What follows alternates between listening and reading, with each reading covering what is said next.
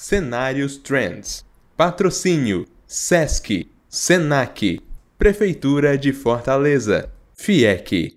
Olá, está começando mais um Cenários. Eu sou a Kerlia Chaves, editora-chefe na Trends, e quem está aqui comigo hoje é a Marlea Nobre, diretora administrativa do SESC e do SENAC Ceará, e o Cláudio Patrício, coordenador do Serviço Médico do Sistema Fé Comércio.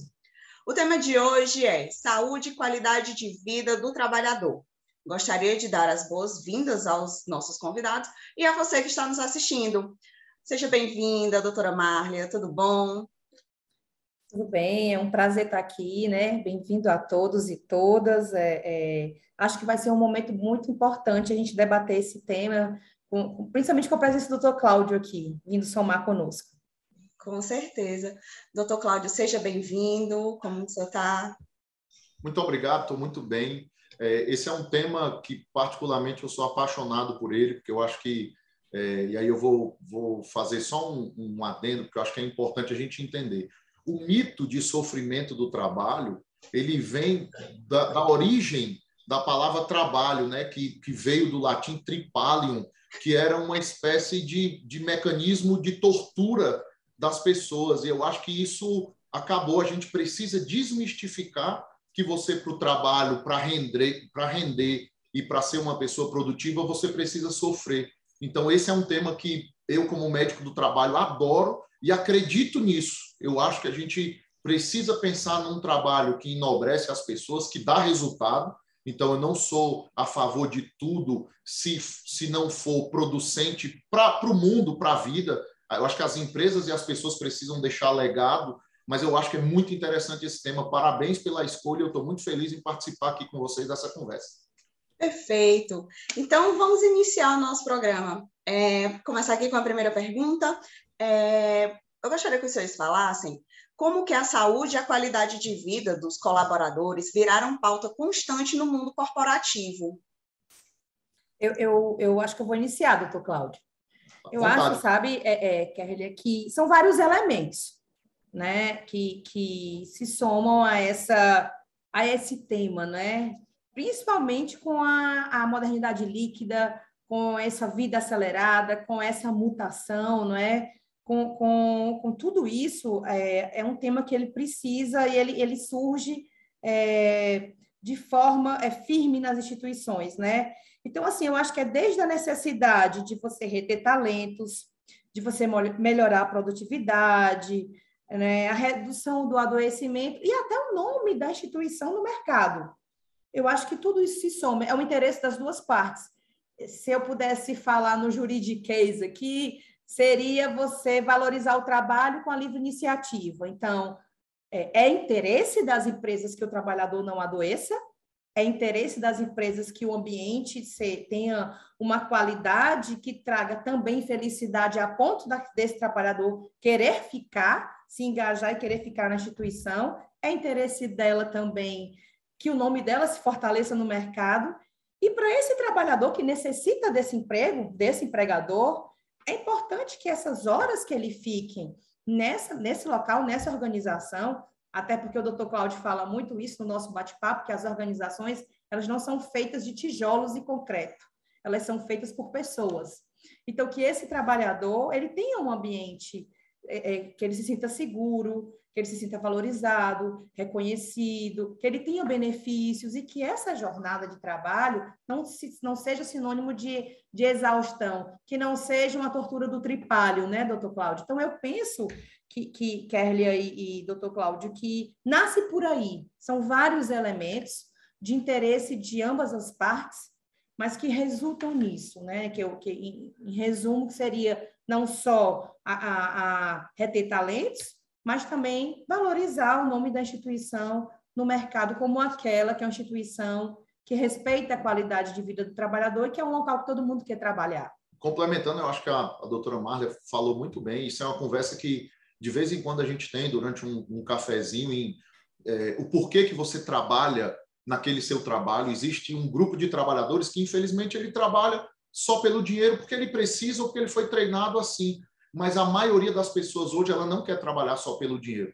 ela quer trabalhar pelo dinheiro, pela satisfação, pela liderança. Então, o grande pulo do gato aí nessa questão do trabalho das organizações é que você não trabalha, como eu sempre digo aqui, por uma instituição de pedra, você trabalha pela sua liderança. Então, você acaba produzindo mais e se engajando mais. Se você trabalha pela liderança, pela sua equipe, se você se sente confortável. Agora, direcionando bem para a sua pergunta, aqui no Brasil, a gente está começando, está engatinhando nesse tema, mas fora do Brasil, esse já é um tema muito importante, que é a saúde e a qualidade de vida, inclusive com estudos que provam que empresas que ganham prêmios de saúde e qualidade de vida, elas são mais produtivas. Então, só para demonstrar aqui, teve uma série de estudos em que o segundo foi em 2019 e o primeiro, eu acho que foi no começo da década de 2010, que são os considerados estudos de Wall Street, que eles compararam o resultado das empresas que ganharam prêmios de qualidade de vida, um prêmio americano chamado C. Everett Coop Awards, contra aquelas empresas, em confronto daquelas empresas que só perfizeram aquele checklist das agências de classificação de risco. Então, um pesquisador chamado Ron Gutzel, ele fez a comparação no mercado de ações durante 14 anos de empresas que ganharam esse prêmio e empresas que só participaram desse checklist da Standard & Poor's 500. E o que foi que ele percebeu no resultado? Que as empresas que ganharam esse prêmio no mercado de... Quando ele foi comparar os 14 anos no mercado de ação, elas aumentaram 315%, enquanto as outras foram 115%. Então, não só é importante para o trabalhador, como também é importante para o empregador fazer com que o trabalhador tenha saúde e qualidade de vida. Por quê? Porque o resultado melhora. A doutora Marlea falou aí dos ativos tangíveis e intangíveis relacionados a isso. Então, quando eu penso numa marca como a Apple, por exemplo, a Apple tem nos seus ativos tangíveis um valor de mercado mais ou menos de 200 bilhões. Só que ela vale finalmente no mercado $1 trilhão.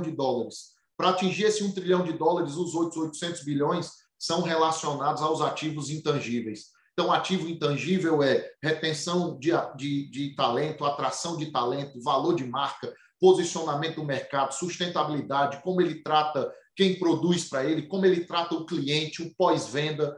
Tudo isso, quando a pessoa está mais saudável e mais satisfeita, ela faz melhor e a empresa deixa um legado mais perene durante a sua vida.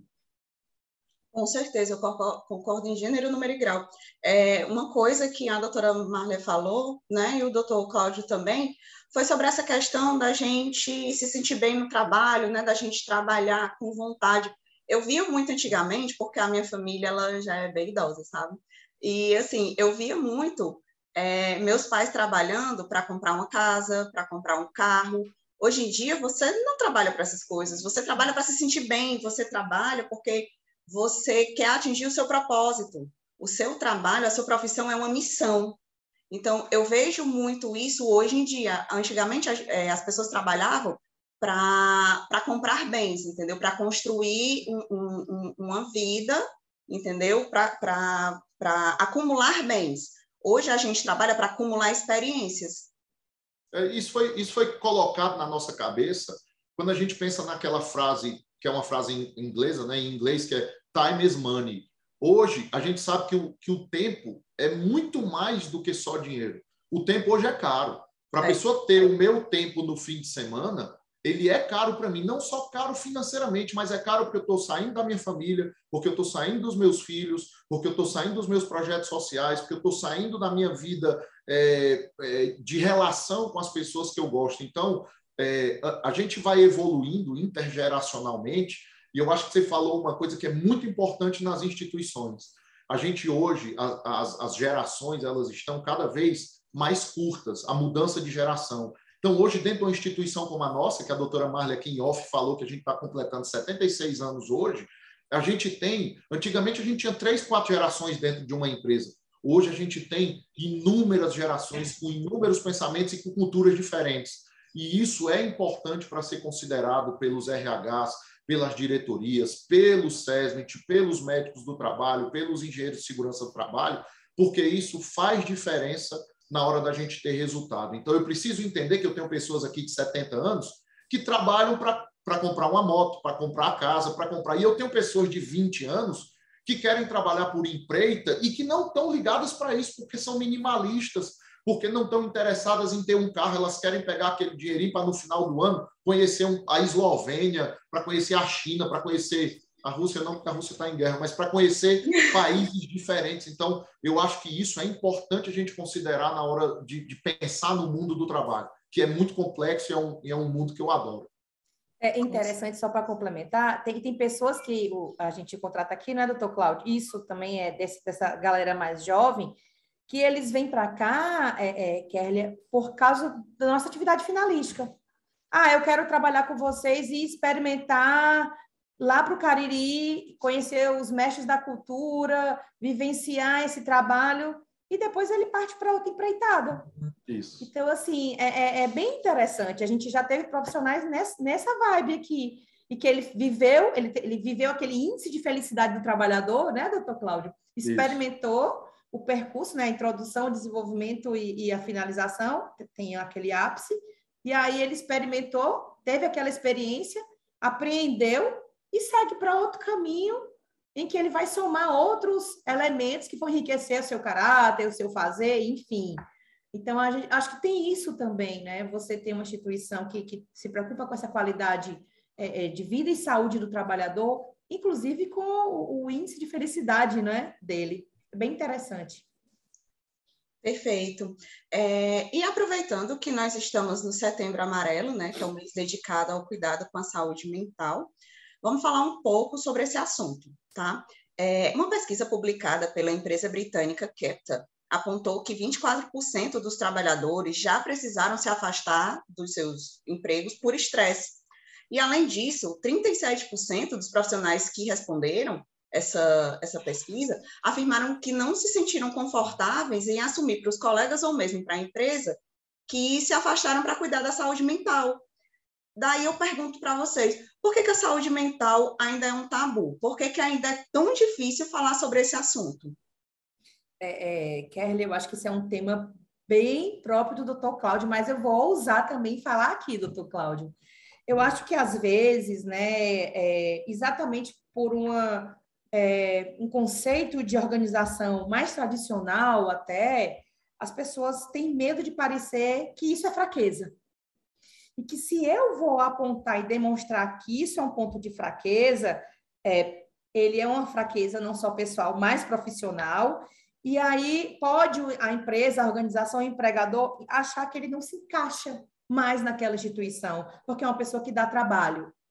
Né? Aí vou já concluir para o doutor Cláudio desenvolver bem isso, mas eu acho que é um momento, sabe, Kerlia, que as pessoas têm que aproveitar as instituições, os líderes, e fazer uma reflexão sobre isso, né? Sobre a importância, sim, de se trabalhar essa saúde mental. Aqui nos sistemas nós temos um projeto que é encabeçado pelo doutor Cláudio, que é o Escutativa, né? Então, assim, a gente tem esse cuidado. Foi uma surpresa, né? Nasceu na pandemia esse projeto, a gente achou que não ia ter demanda, mas sim, até hoje a gente tem muita demanda, e do que a gente pode filtrar é isso, né? O medo de parecer que é o fraco, e que se eu sou fraco, ninguém me quer na minha instituição, eu não tenho espaço, ele não cabe nesse espaço. E aí eu acho que o doutor Cláudio vai poder complementar bem, mas eu acho que é essa reflexão, né, doutor Cláudio, que todas as instituições têm que fazer sobre essa simbiose que há entre vida pessoal e profissional. Não há como você se separar. A gente não fechou a porta de casa e abriu a porta do escritório e pronto. Lá em casa eu sou uma Marlea e aqui eu sou outra Marlea. Se eu não estou bem, se o meu pai não está bem, se meu marido não está bem, se a situação em que eu vivo pessoal não está bem, ela vai sim refletir no trabalho. E se eu não estou bem no trabalho, ela vai sim refletir na minha vida pessoal. Então, como trabalhar isso bem, não é? E é verdade isso que você falou. Existem várias pesquisas que apontam isso, né? O medo de dizer que não está bem, e aí ele vai se afastando, se sentindo acuado, e aí muitas vezes a gente perde esse colaborador, né? Não só da instituição, mas ele perdeu porque, enfim, tomou uma decisão na vida. E aí, para a gente é uma grande dor. E o doutor Cláudio, ele é muito próximo, a gente tem muito orgulho de ter ele cuidando da nossa equipe, da saúde mental da nossa equipe. Doutor Cláudio, a palavra aí é toda tua. Eu acho interessante, Kerlia e doutora Marlea, porque essa questão da saúde mental nas empresas, ela não tem como se dissociar da saúde mental social. Por que que eu digo isso? Na minha concepção, tudo vem do preconceito do adoecimento mental. E o preconceito do adoecimento mental, ele é social. Então, é como a doutora Marlea falou, que o indivíduo ele não consegue se dissociar de quem ele é em casa e quem ele é no trabalho, porque ele é um só, a mente dele trabalha de uma só maneira. A sociedade ela também não consegue se diferenciar do que é um preconceito social e um preconceito somente no trabalho. Então, antigamente, na época dos nossos avós e alguns dos nossos pais, dos que ainda estão vivos, que tem lá 70, 70 e poucos anos, eles tinham a concepção de que o adoecimento mental era muito ligado à loucura. Eu só vou ao psiquiatra e eu só vou ao psicólogo porque eu sou doido e eu não sou doido. Só que hoje a gente sabe que a maioria das doenças estatisticamente comprovadas de incidência e prevalência do adoecimento mental, elas não são a loucura, né? Que é a esquizofrenia, digamos assim. Uma pequena parte é da esquizofrenia, a grande parte são os transtornos de humor. Quando você lê esse estudo, os transtornos de humor, na sociedade geral, eles estão ali perto de 30%, a depressão entre 30%, perto de 30%, eu não li os últimos estudos, as últimas revisões após a pandemia, e a ansiedade ali entre 25% e 30%. Então, é muito grande. Aqui a gente fez uma ação no Janeiro Branco, uma vez, em que eu levei as estatísticas, aí eu ia em todos os andares, falando das equipes, e eu dizia assim, eu combinava com uma equipe de 30, 40 pessoas num andar. Eu chegava e combinava com 12 pessoas para se levantar. Então, quando você olhava para a sua equipe e via que 12 pessoas de 40 era um número médio de pessoas que sofriam algum tipo de transtorno mental, você tem noção da grandeza do problema.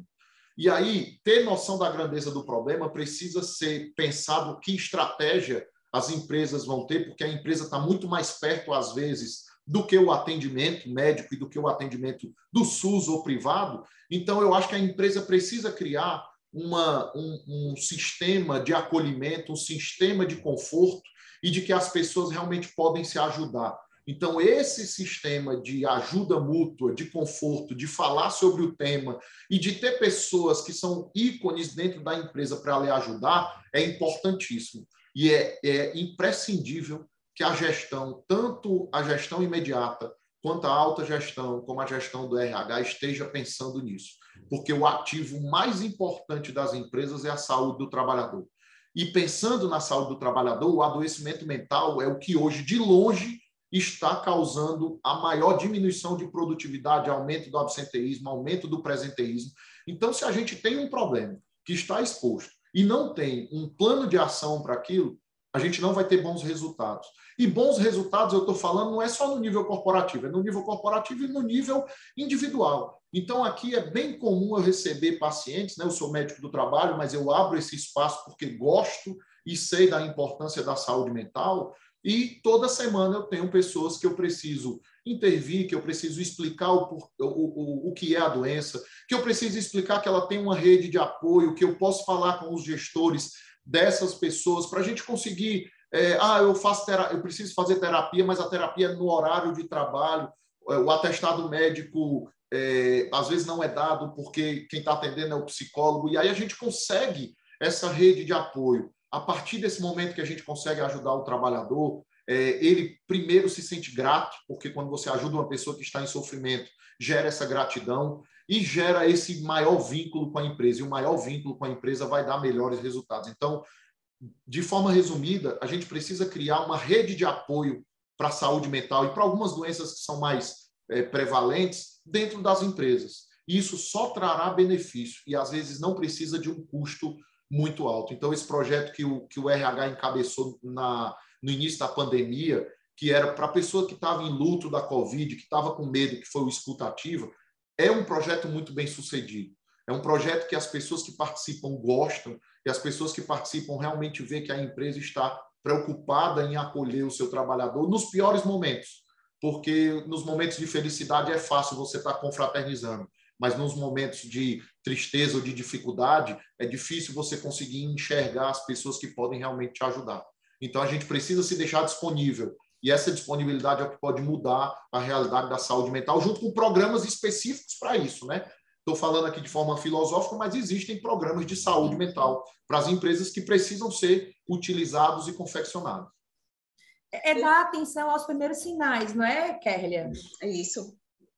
Eu achei interessante que o doutor Cláudio falou que uma equipe de 40 pessoas, 12 se levantaram e disseram que passavam por algum tipo de problema de ansiedade e tudo. Mas aí eu fiquei pensando em relação à pesquisa. 12 pessoas levantaram numa equipe de 40, porque essas 12 pessoas, elas assumiram, elas tinham conhecimento que tinham. Fora as pessoas que não têm conhecimento ou que têm vergonha de falar. Então, desse um quarto que se levantou, quem sabe se não é mais. Isso. Entendeu? O doutor Cláudio não falou, mas uma coisa interessante é porque a gente sempre senta realmente para tomar um cafezinho e debater sobre a qualidade de vida dos nossos trabalhadores, né? Nós temos mais de 2.000 colaboradores, então a gente sempre está junto, né, nesse bate-papo.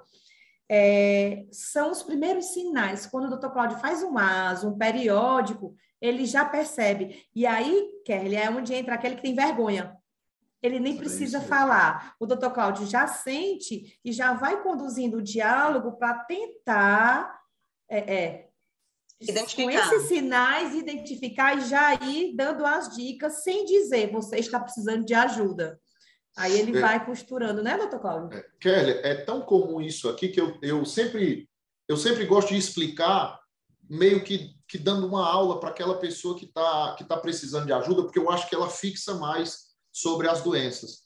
E eu acho que não dá para ver, mas hoje mesmo, e é comum eu pegar papéis que eu já escrevi para explicar para outra pessoa, porque todas as semanas eu encontro isso, e você precisa gastar esse tempo. Para os médicos do trabalho que vão nos ouvir aqui nos próximos dias, é importante, a gente não pode ser mais aquele médico do trabalho do ASO.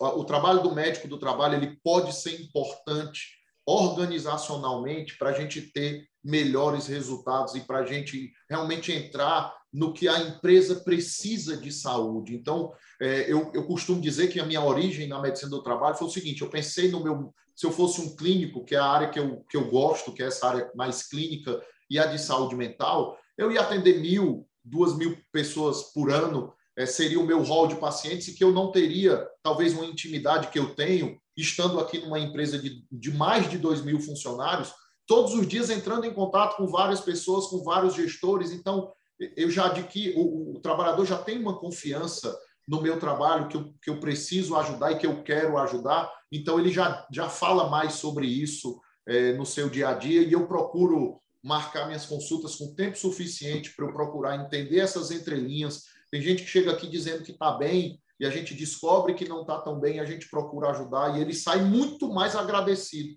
E aí isso é importante também, porque eu estou criando uma rede de apoio. O cara, quando ele tiver a primeira crise de ansiedade real, porque ele pode ter uma personalidade ansiosa sem ter um transtorno de ansiedade. Isso existe.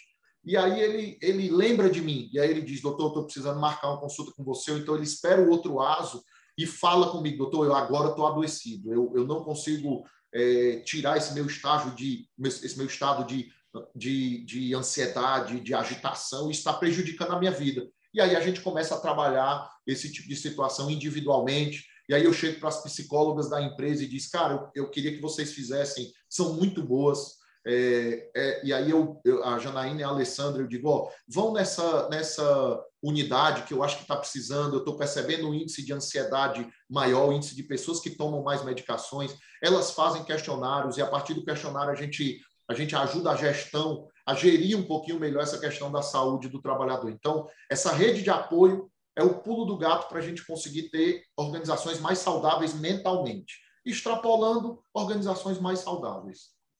Exatamente, não é só o ato de escutar, é você exercer uma escuta qualificada, é você transformar aquele problema, né? Você achar uma solução para aquele problema, que hoje é o que eu acredito que falta muito em muitos locais, não só em instituições, em empresas, em todo canto. Né? Que hoje todo mundo precisa ser ouvido. É um ditado que eu falo muito para as pessoas. a gente tem dois ouvidos e uma boca por uma razão. Para escutar mais que falar, verdade. Exatamente. Mas me desculpe que eu falo muito, tá? Minha boca vai... Não, também. Ah, Maria. Mas aí deixa eu só complementar uma coisa que eu acho muito importante que você falou. O que fazer, e na maioria das coisas da nossa vida a gente sabe. Vou dar um exemplo de saúde. Tem alguém que tem dúvida que fumar faz mal à saúde? Acho que ninguém tem. Aí, quando a gente pega um fumante, a gente diz assim, o que é que ele precisa fazer? Parar de fumar. Só que a gente não consegue transformar uma cultura ou um comportamento individual só dizendo o que fazer. Eu preciso atuar no como fazer. E essa é a grande ajuda que a gente pode dar às pessoas. Porque eu dizer que a ansiedade é uma doença do pensamento que desarranja quimicamente o sistema biológico do corpo é uma coisa. Agora, eu dizer para ele o que é que ele pode fazer? Respiração, meditação, yoga, exercício físico, fazer terapia, tomar remédio quando necessário e quando prescrito, é realmente onde vai chegar aquela resolução. E se eu perceber que tem componentes relacionados ao trabalho, eu preciso modificar esse ambiente. Modificar esse ambiente, às vezes, é uma conversa com o gestor, é um treinamento de comunicação verbal não agressiva, é um treinamento de liderança. Então, hoje, até com educação, você consegue esculhambar uma pessoa e a pessoa não sair chateada. Então, você precisa ter esse nível de educação. Ninguém tem o direito de gritar com ninguém, ninguém tem o direito de assediar ninguém, até porque isso é crime. Então, a gente pode pedir, a gente pode exigir produtividade, exigir que a pessoa dê respostas, mas precisa ser do jeito certo. Então, a gente hoje a gente vive num mundo de transparência quase total. Então, hoje eu consigo, dentro de uma situação que ocorre comigo no meu dia a dia, entrar no Google lá e ver se tem demandas judiciais relacionadas a isso, passivos trabalhistas, se eu conhecer algum advogado, ele entra no processo. Então, hoje não adianta a gente querer. Hoje tem redes sociais, o cara consegue me filmar, consegue, enfim, gravar, mesmo que tudo facilitado. Então, hoje a gente não pode fugir disso. Então, a gente não pode ser inocente de achar que vai assediar uma pessoa, fazer um assédio moral, isso vai ficar sem acontecer nada. Então, a gente precisa ter essa noção. Então, a gente precisa se trabalhar. Ah, você ficou com raiva, você respira, deixa a pessoa sair, depois toma uma atitude, faz um feedback de correção, faz um feedback de melhoria. Isso é importantíssimo na gestão hoje em dia. Sim, eu queria fazer uma complementação, posso? Pode. Tem uma das coisas que eu defendo muito é que eu acho que as organizações elas precisam treinar os gestores para aprender a dar feedback e aprender a cobrar. E aí é interessante porque quando você... Ah, mas o gestor é tão bom, ele é tão capacitado, ele é tão técnico, ele sabe tanto. Mas o técnico, o conteúdo, eu compro um curso, eu treino essa pessoa, eu mando ela para São Paulo. A inteligência emocional, o saber falar, o saber ouvir, né? O trato com o ser humano, perceber que ali tem um ser humano igual a você, com as dores semelhantes às suas, né? Que seguiu caminhos diferentes, teve talvez oportunidades diferentes. Hoje você é um líder, hoje ele é um liderado, mas amanhã ele pode ser o líder e você é o liderado, né? E aí eu sempre falo, gente, então, se o gestor não está conseguindo de forma adequada conduzir, então vamos treiná-lo, vamos ver se a gente consegue conversar para ensinar ele a dar feedback e a cobrar. E aí não dando certo, eu acho que ele tem que sair da instituição, sabe? Enquanto diretora administrativa, assim, todas as vezes que já passaram por mim, situação de eu ter um gestor que veio de uma super instituição, que ele tem um currículo maravilhoso, um lápis maravilhoso, mas ele não sabe se relacionar com as pessoas, eu prefiro que essa pessoa saia da instituição e eu traga um outro que precisa ser, talvez, trabalhado, burilado no conteúdo, mas que sabe muito bem dialogar e torna aquele ambiente mais leve e colabora com a felicidade do colaborador, sabe? Eu acho que esse é um ponto importante também de falar, isso, sabe, Kerlia? Isso, Marlea, Kerlia, isso é científico. Tem um psicólogo que ele hoje estuda muito as organizações e o comportamento das lideranças e do porquê que as empresas são mais bem-sucedidas do que outras, que é o professor Simon Sinek, nos Estados Unidos. Ele fala isso. O principal ativo que você pode ter da liderança ou de um trabalhador é que ele tem um bom caráter. Por quê? Porque o bom caráter é difícil de ser treinado. A pessoa pode mudar? Pode, mas demora e é difícil. O técnico você muda mais fácil. Então, o pior trabalhador da tua equipe é aquele cara que é muito bom no que ele faz, mas ele tem um caráter duvidoso. Então, isso pode contaminar de um jeito o trabalho em que aquela técnica dele, quando mistura com a equipe, não dá liga e você não dá resultado. Então, a gente precisa, ele faz um quadrozinho de 9 espaços explicando isso, né? E que o melhor trabalhador de todos, inclusive líderes, é aquele que tem um ótimo caráter e um ótimo técnico. Mas aquele que você precisa ter cuidado é o que tem um caráter meio duvidoso e é um ótimo técnico. Por quê? Porque ele começa dando resultados, mas depois os resultados caem porque ele contamina a equipe, ele acaba fazendo com que os outros não produzam também. Então, isso é estudado cientificamente, como é que a gente pode transformar as empresas em ter melhores resultados com pessoas que tenham bons caráteres, que realmente sejam pessoas honestas, sinceras, transparentes. Com certeza. Caráter é acima de tudo, né? A gente, no trabalho, em casa, tem muita gente que diz assim, no trabalho eu sou de um jeito, em casa eu sou de outro. Gente, não existe isso. Você é a mesma pessoa em todo canto, para todo canto que você vai. A forma que você age é que, né?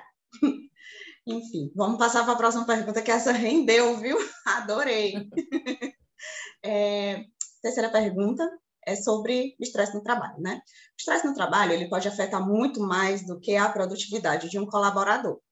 Estudos mostram que profissionais irritados, estressados, né, tendem a ter problemas relacionados ao sono, além do aumento no consumo de álcool e cigarro e mudanças comportamentais não saudáveis, que foi isso que o Dr. Cláudio falou sobre a questão do cigarro, né? Então, eu gostaria de ouvir a opinião dos senhores sobre isso. O que é que vocês têm para falar sobre essas questões de perturbação do sono, de vícios no trabalho?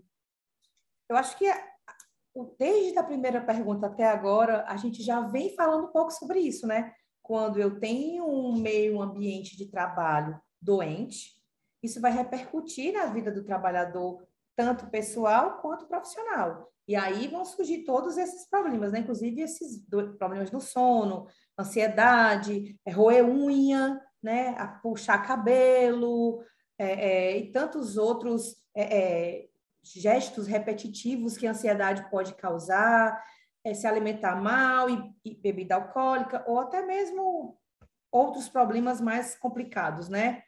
E aí, eu acho que o doutor Cláudio vai conseguir explicar isso muito melhor do que eu, mas recentemente a gente tem percebido entrevistas e artigos explicando um pouco, falando sobre aquelas pessoas, aqueles profissionais que decidiram fazer apenas o necessário, né? Que gera uma demissão silenciosa, né?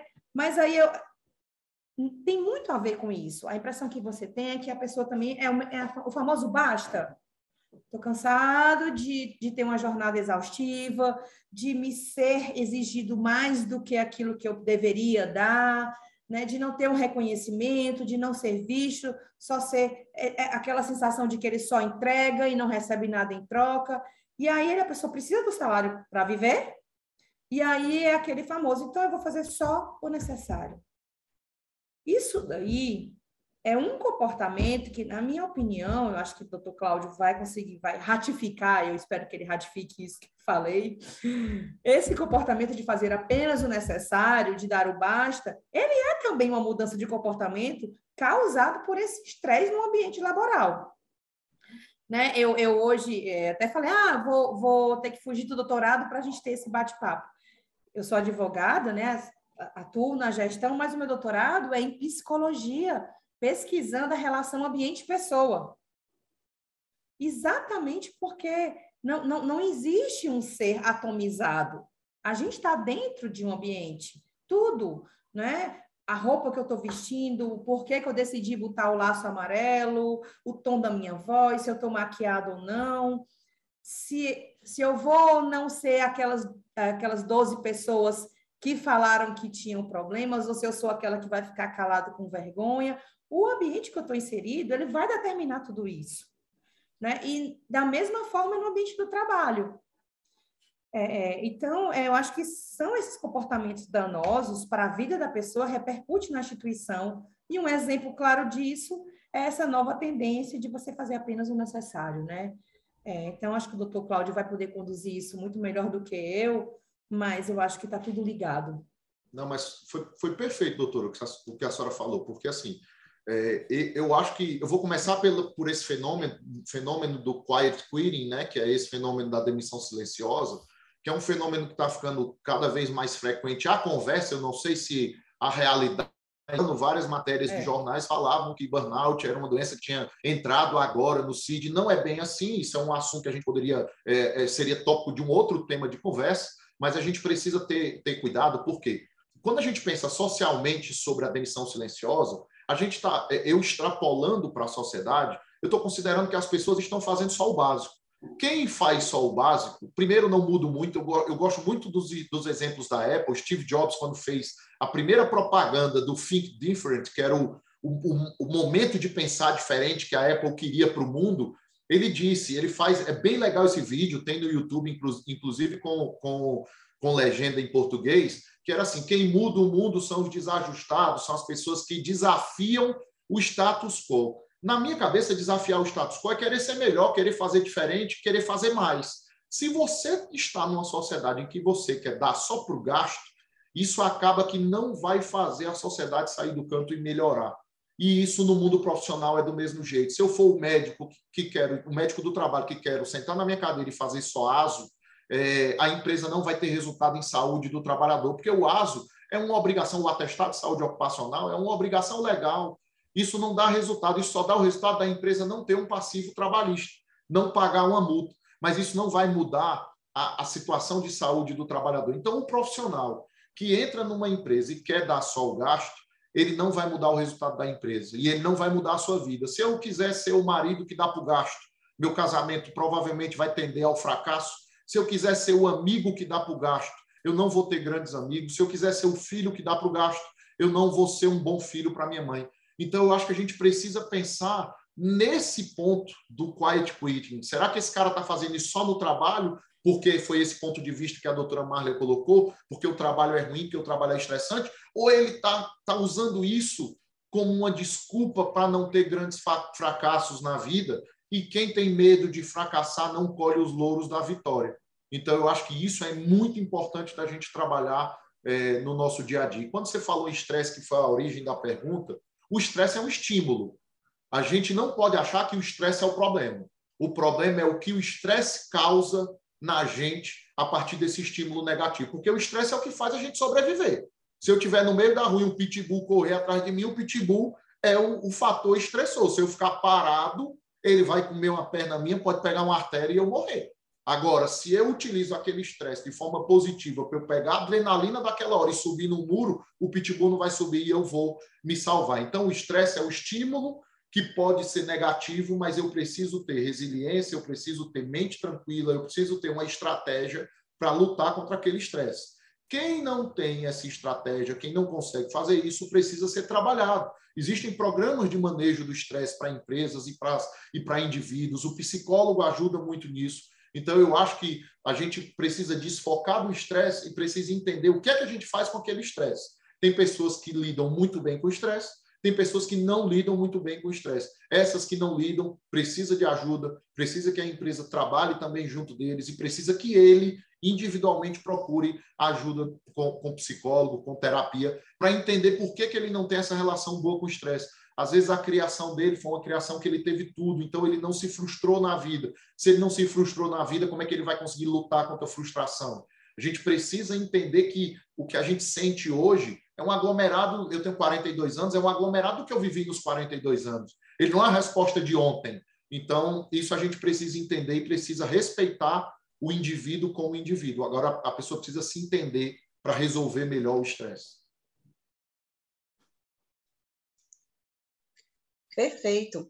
E para a gente finalizar com as nossas perguntas, diante de tais fatos que a gente já comentou aqui, dessas pesquisas que a gente falou aqui também, quais medidas uma empresa pode adotar para melhorar a qualidade de vida do colaborador e também como esse profissional pode se ajudar, né, e prevenir possíveis danos causados pelo trabalho, tipo uma situação de estresse, uma ansiedade, uma depressão.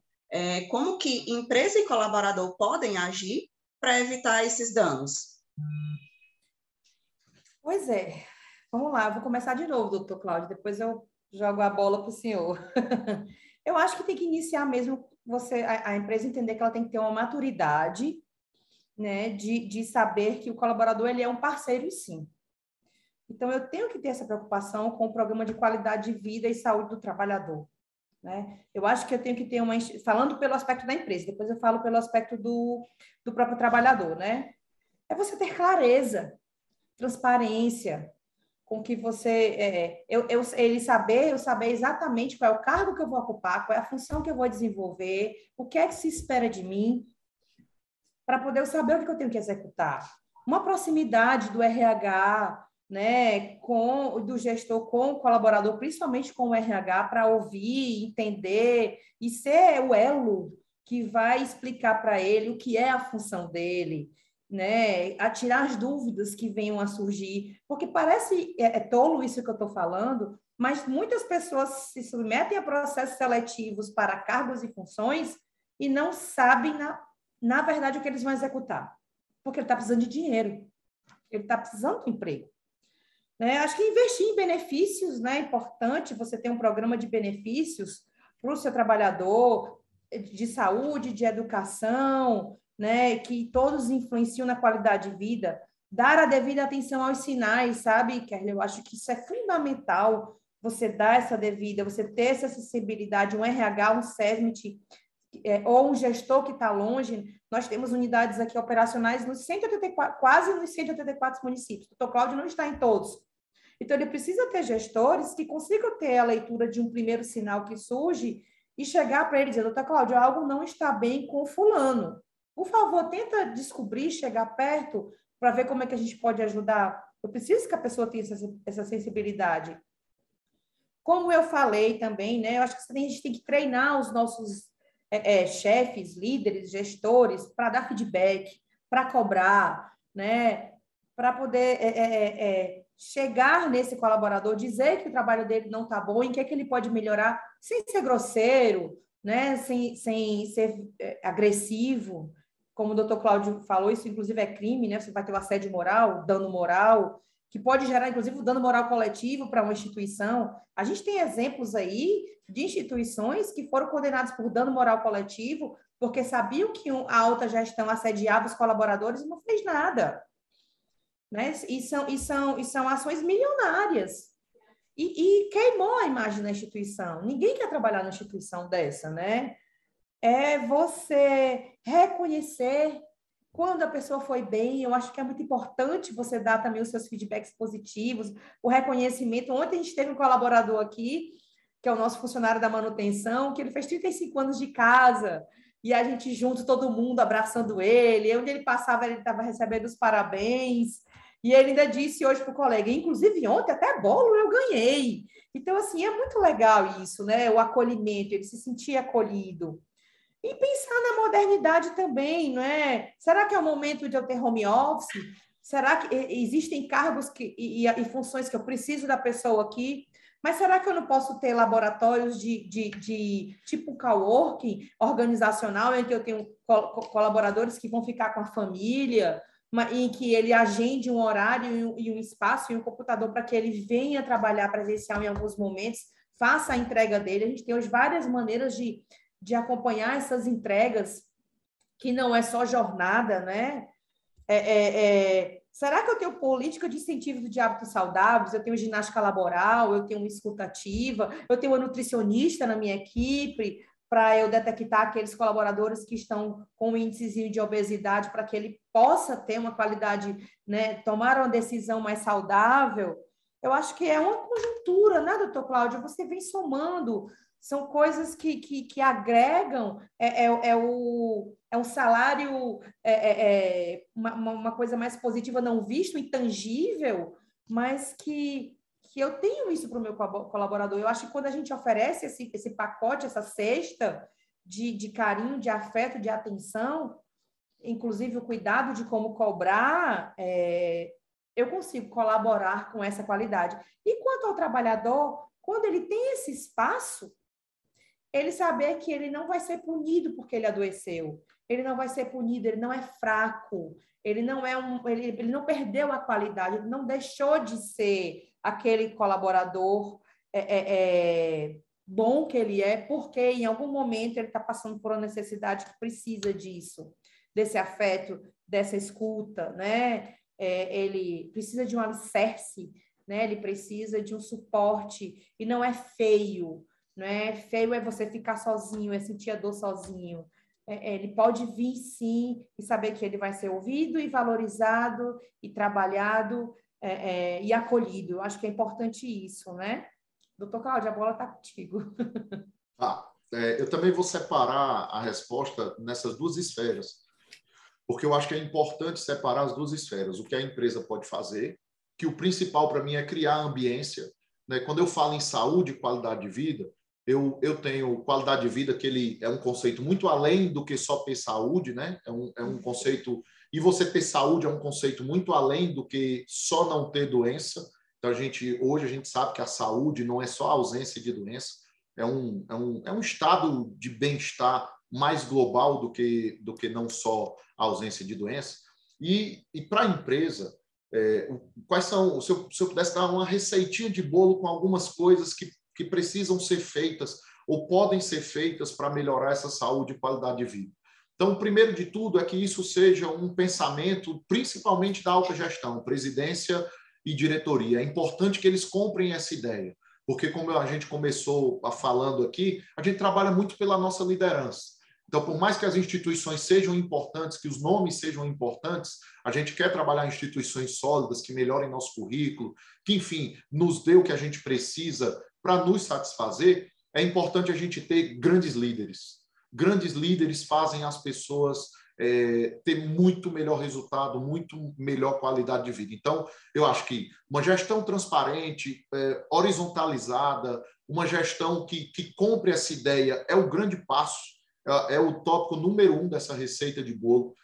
Depois, a gente vê quais são as necessidades específicas do grupo populacional. Então, conhecer os números da empresa, quais são as doenças que mais afastam, quais são os principais riscos, quem é que está em adoecimento mental, quem é que está em risco de adoecimento mental, quem é que tem obesidade, quem é que tem sedentarismo, quem é que é hipertenso. É tão interessante, doutora Kerlia, que eu sou pesquisador eu trabalho pela manhã na Fecomércio, né, no SESC SENAC, e à tarde eu sou pesquisador pelo SESI, em saúde do trabalhador da indústria. E a gente encontrou um resultado tão interessante num questionário de perfil de risco de uma empresa, que a gente perguntava, primeiro, quais eram os fatores de risco que ele tinha.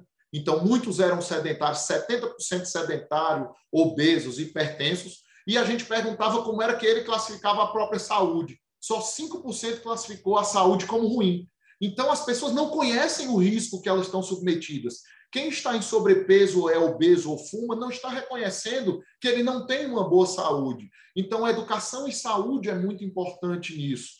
É o primeiro passo para a mudança do comportamento. Então, a gente precisa criar um ambiente de motivação, um ambiente de criar habilidades. O trabalhador, às vezes, não sabe como fazer.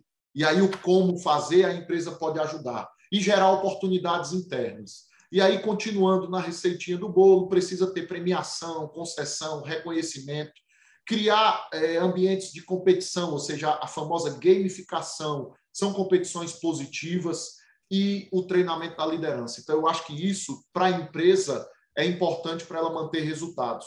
E para o trabalhador, existem pesquisas populacionais, e é muito interessante, porque isso, às vezes, eu imprimo aqui no consultório, Kerlia, para mostrar para o trabalhador, porque ele chega para mim assim: doutor, eu sou hipertenso, porque meu pai é hipertenso, porque minha mãe é hipertensa, porque meu tio é hipertenso. Eu digo, não, você é hipertenso porque, além disso, o seu comportamento em relação à saúde não é bom. Aí eu imprimo um gráfico que ele fala sobre o percentual de importância de alguns fatores da vida da pessoa em relação às doenças. Então, por exemplo, a nossa biologia, característica racial, sexo, idade, característica hereditária, ela é responsável por 17% do nosso adoecimento.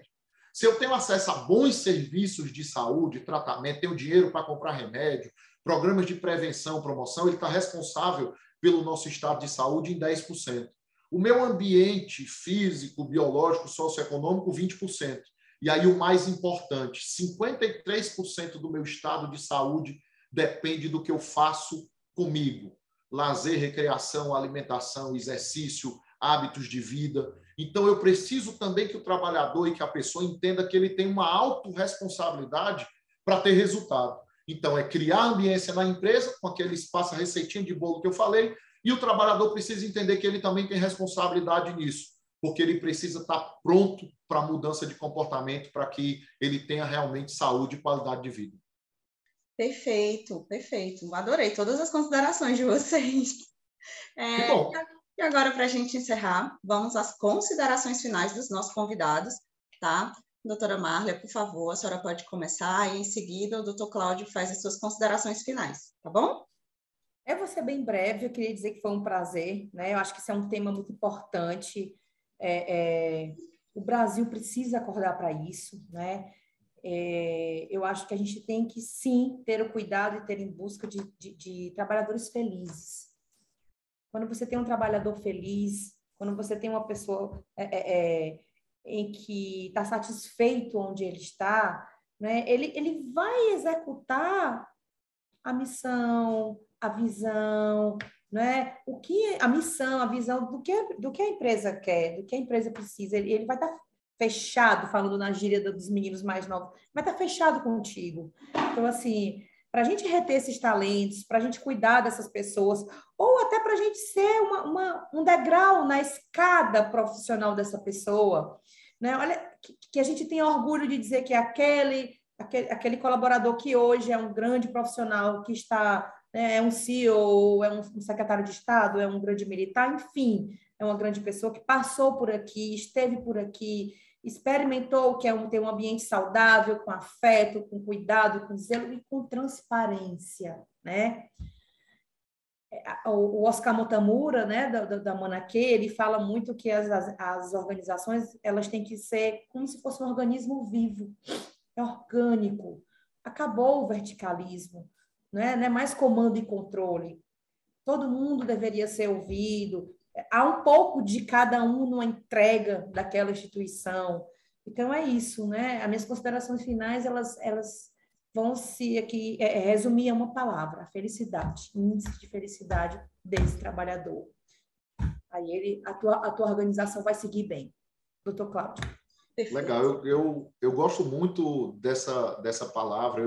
Inclusive, na minha capinha de celular, eu mostro aqui para alguns colegas que vêm, alguns trabalhadores, eu gosto de uma música do Los Hermanos que ela pauta, a partir de um determinado momento difícil na minha vida, eu me pautei nisso para eu aprender a ser feliz todos os dias e um pouquinho. Então, eu acho que felicidade é uma boa palavra, que eu faço o melhor que sou capaz só para viver em paz. Então, o importante é eu estar em paz comigo mesmo, como trabalhador, como pessoa, como, enfim, um agente de modificação do mundo que eu gosto de ser. Mas eu acho que, filosoficamente, existe um filósofo que eu gosto bastante, que é o Mário Sérgio Cortella. Eu acho que todo mundo gosta ou curte alguma coisa dele. E ele, outro dia, escreveu uma coisa. Eu já li, recebi de uma outra equipe que eu trabalhei, dos meus primeiros trabalhos, o livro de Qual é a Sua Obra. Eu acho que isso é muito impactante, tanto para as empresas quanto para as pessoas. Então, ele fez essa semana agora, por coincidência, a gente já tinha conversado para fazer esse momento, e eu acho que eu finalizo minhas considerações finais com esse pensamento do Mário Sérgio Cortella. Se a gente não existisse, pessoas, organizações, qual era a falta que a gente ia fazer? Né? E aí pessoas, meu vizinho ia sentir falta, meu colega de trabalho ia sentir falta da integridade, do espírito de equipe. A empresa ia fazer falta no mercado, na sua entrega, numa empresa como o SESC, que entrega o social, como o SENAC, que entrega educação de qualidade. As pessoas que estão ao seu redor sentiriam falta da amorosidade, da sua amorosidade, do seu afeto. Então, eu acho que a gente precisa pensar muito nisso. Qual é a falta que a organização e as pessoas sentiriam se a gente não existisse, e a gente encontrar esse gap e fazer por onde a nossa existência vale a pena, tanto de pessoas como de organizações. Então, eu acho que isso faz parte da qualidade de vida, da entrega, do resultado das empresas. Por que que aquela empresa nasceu e por que que você nasceu e está atrás de fazer o que você faz. Encontre o seu significado. Eu acho que você, no começo, falou sobre seu significado. Eu acho que quando a gente encontra... Não sei se todo mundo vai encontrar esse significado, né? Eu acho que a filosofia até explica que nem todo mundo vai encontrar esse seu significado. Mas quando você encontra... Quando você encontra esse seu significado, siga firme como instituição, como empresa e faça o seu melhor. Fazer só para dar para o gasto não vai mudar o mundo e eu acho que a gente está aqui para deixar o nosso melhor para a nossa família, para o nosso emprego, para a nossa empresa, para a sociedade. Obrigado, adorei o convite, foi um papo muito legal e eu acho que a gente precisa se encontrar mais para tomar um café e evoluir esse papo, tá bom? Obrigado. Tá ótimo. Muito obrigada, gente. Chegamos ao final de mais um Cenários. E que cenários, hein? Agradecemos a participação dos nossos convidados aqui, da doutora Marlea e do doutor Cláudio, né? E também da sua audiência. Se você gostou, curta, compartilhe, deixe seu comentário e se inscreva no nosso canal para não perder nenhum conteúdo da Trends, tá? E próxima quinta tem mais. Até lá. Tchau, tchau. Tchau, tchau, pessoal. Sabe quantos empreendedores foram beneficiados no Fortaleza Capacita? Uns 2.000? 5.000, 6.000 pra cima. O programa Fortaleza Capacita já qualificou mais de 20.000 empreendedores e tem mais ações da Prefeitura para gerar oportunidades e renda. O Costurando o Futuro já beneficiou centenas de pessoas e o programa Nossas Guerreiras capacitou mais de 12.000 mulheres, além de oferecer crédito para mais de 1.000 empreendedoras. Prefeitura de Fortaleza, transformando desafios em novas conquistas. Cenários Trends. Patrocínio: SESC, SENAC, Prefeitura de Fortaleza, FIEC.